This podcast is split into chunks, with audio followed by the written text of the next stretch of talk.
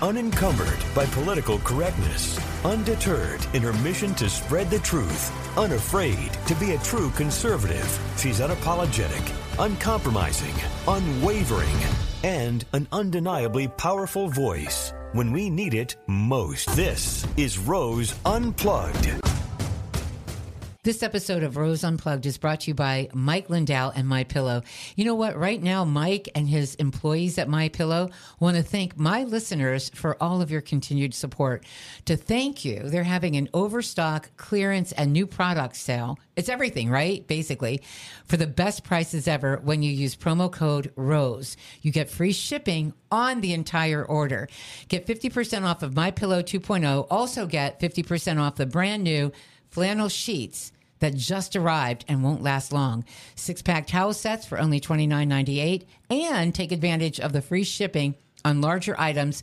I mean, come on, usually you'd be paying a lot of money to ship this, but the larger items like the mattresses and mattress toppers, 100% made in the USA, on sale now for as low as $99.99 and free shipping. Go to My Pillow and use promo code ROSE and you get free shipping on the entire order.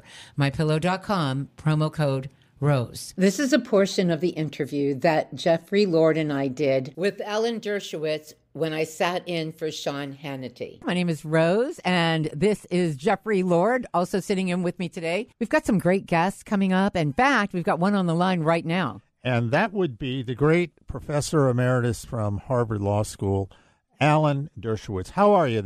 Hey, I'm doing great. How are you? Thanks for calling me. I am great. You know, what people may not realize is that uh, I first met Alan over when we were at CNN, and we both managed to survive, did we not? Well, I've been canceled by CNN. yeah, me too. Yeah, join the, join the club. well, Alan, uh, we wanted to get you on here to talk about uh, you have a brand new book out in which startles me as somebody who writes. The, the title of the book is called War Against the Jews How to uh, End Hamas Barbarism. And it you began it after October 7th. Years and years ago, I saw a survey of high school or college American kids. And the question one of the questions they were asked is when was Lyndon Johnson president? And the answer they came up with was the Civil War which is to say, they were utterly uninformed about some of the basics of American history. And I am thinking, man, all of these kids on these college campuses that are out there celebrating Hamas, etc., they and, and saying terrible things about Israel have absolutely no idea about the history of Israel. Well, thanks. A lot of these kids don't know the difference between Palestine and Palisades. Amen. They wouldn't be able to identify which river or which sea they don't want Jews between. Um, they don't realize that when you say clean, clean the Jews out of the Middle East, they're echoing what the Nazis said about dirty Jews. They don't realize that they're Hitler Youth, that they are doing the same thing that brought Hitler to power, that brought the Ayatollahs to power, that brought uh, Stalin to power, and they were all brought to power by students, by by useful idiots who were manipulated by the professional revolutionaries. You know, Mr. Dershowitz, one of the things that strikes me is that when we talk about history, what I think is very interesting is that you see the youth today, the Jewish youth, and they have the benefit of knowing what their history is. And they have been pretty outspoken and very courageous. I'm thinking of the young students that spoke and testified during the hearings on the Hill. I love seeing that. Has that touched you to see how bold and courageous they are, knowing that they're being called out on campuses and even threatened on campuses because of their faith? They are the heroes. Uh, yes. Uh, these are kids who know their grades will suffer. They know their recommendations will suffer. They know their friendships will suffer if they support Israel, but they're doing it nonetheless. And, uh, you know, then there's an organization called the Jewish Voice for Peace, which ought to be indicted for fraud. It's not Jewish. Uh, most of the members are not Jewish. They just use the term Jewish Voice for Peace. They're a bunch of revolutionaries we used to call them, they used to be communists. Uh, they would follow the Soviet uh, line. They call for revolution against the United States, but they very cleverly adopted a new name, uh, the Jewish Voice for Peace. They're not Jewish. Fortunately, they have a very low voice, and they're certainly not for peace. But there are some real Jews, people like Norman Finkelstein, uh, who are anti Semites. Um, people forget that uh, Uh, there have been anti-Semites who have been Jews throughout throughout history. That doesn't mean you believe anything they say. Gertrude Stein nominated Hitler for the Nobel Peace Prize and. And turned in Jewish children to the Gestapo. My God! Uh, so you know there there are Jews who are just horrible, horrible people. Uh, but the vast majority of Jewish kids on campus have been standing up to this unbelievable bigotry, this anti-Semitism that calls for wiping out the Jews. And, and Harvard's president couldn't even get up the courage to say, although we condemn and we punish people for microaggressions against uh, African Americans or gays, we don't know whether we would punish anybody for calling for the genocide against Jews.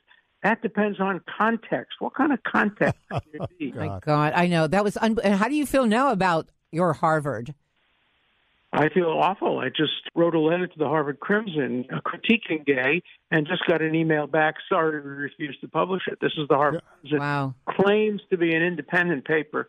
Right. From a professor who's been at Harvard for 60 years, and they won't publish my answer to another professor's defense of gay. Professor Charles Fried wrote a legalistic defense of gay, saying, well, she's right about context. That's what the Supreme Court said. And I wrote a, letter saying, wait a minute, what about the broader context of she's been in charge of censoring and canceling people for microaggressions? How can she have first discovered the First Amendment when it applies to Jew haters?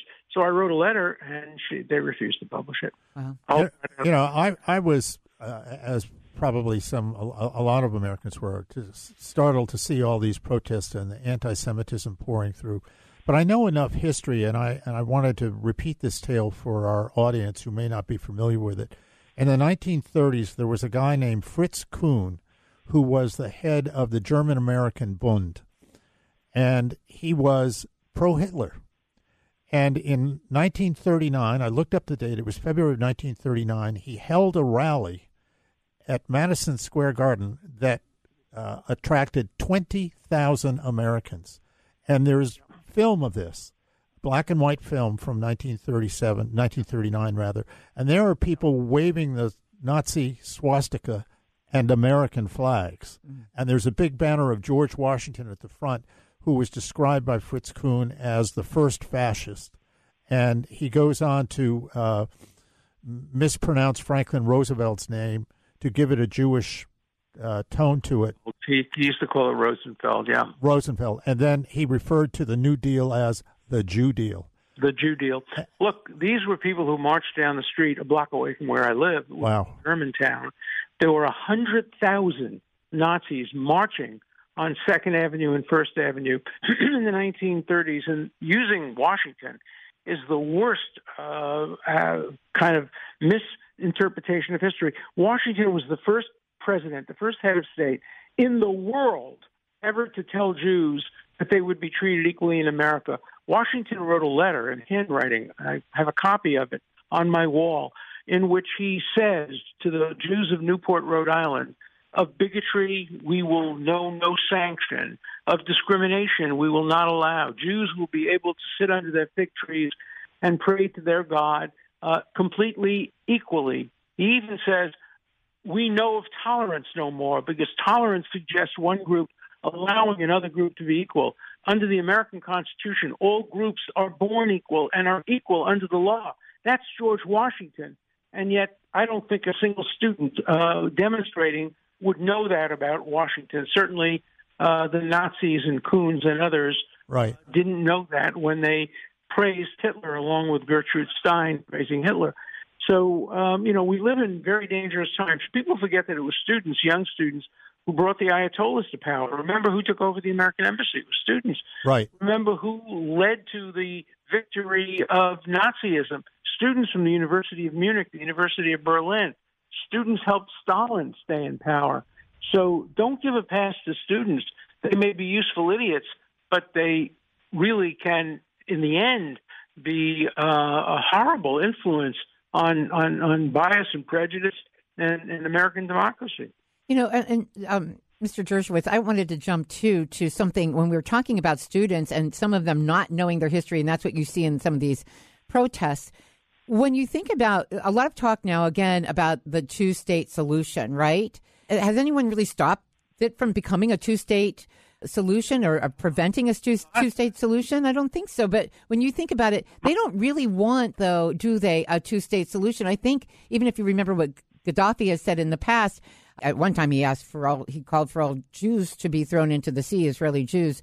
But at other times, too, he talked about a one state solution where it was both Palestine and Israel. So there's a lot of history there that these students don't really understand or know about. And when we talk about two state solutions right now, what are we really talking about? And do they really want that?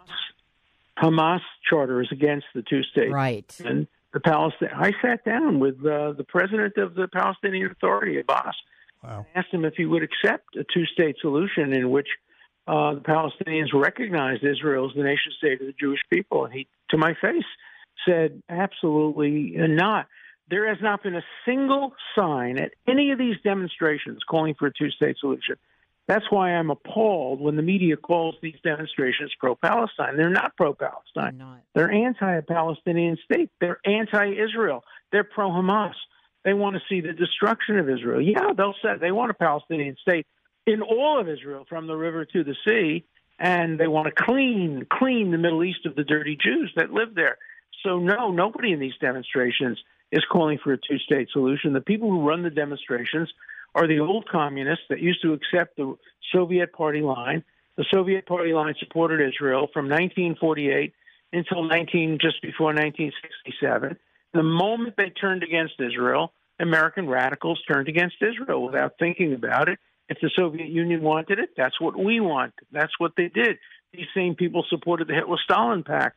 Uh, you know, just people who would follow the party line no matter what it was. And there are still many of them today. The organizers of the demonstrations, they now call themselves Workers' Party, Socialist this, Socialist that. But they're the old line communists who want to see the United States government overruled, overthrown, and they will attach themselves to any cause, whether it's Black Lives Matter, or whether it's anti-Israel or right. it's anything else, as long as it helps destabilize the United States. One of the things that worries me about a so-called two-state solution is, let's just say, for the sake of the argument, it happened. What's to say that the Palestinian side of it wouldn't do, in essence, what Hamas has done, which is to say, build up its uh, weaponry and, and, in essence, declare war against Israel? I mean, I, I you know, setting up your enemy that, as your neighbor that would happen because if they did a they did polls, and if you had a Palestinian state now, they would elect Hamas. Um, something like 80% of the people on the West Bank supported what Hamas did on October 7th. Only 70% in Gaza. Why? Because the people of Gaza knew that if Hamas did this, they would have to pay the price for it. But the people on the West Bank are just laughing and cheering uh, like Norman Finkelstein said, it warms every part of his heart to see these arrogant Israelis butchered, murdered, raped, robbed, you know, um, you name it, uh, on on on the on October seventh, in the midst of these barbarities. Uh, Norman Finkelstein supported them. The National Lawyers Guild supported them. Uh, the um, 33 groups at Harvard supported them. The Harvard Crimson essentially supports them. And so you see this is very, very widespread. And this is before Israel fired a single shot. You know what? We only have a little more than a minute left, but real quick, if you could, because one of the things you talk about in your book is if, if this, if our relationship, the United States relationship with Israel, is it still strong? And can you really, really depend on America uh, intervening or just continuing its strong support? You have about a minute to answer that the Democratic Party is moving away from Israel at its yeah. extreme side, yeah. and uh, it's a big worry uh, for people who are Democrats and who love Israel. And nobody knows uh, whether the support will continue or the support will weaken. And if uh, Americans have to realize that Israel is fighting for America there, because if Hamas succeeds in Israel, it's coming to a theater near you. There's no doubt that they will also succeed in bringing their terrorists to the United States. They've already brought some of them into Europe. They've been arrested, but there are Hamas sympathizers all over the United States, and Hamas sympathizers are the enemies of America. Thank you for joining us today. I really appreciate it. Thank you.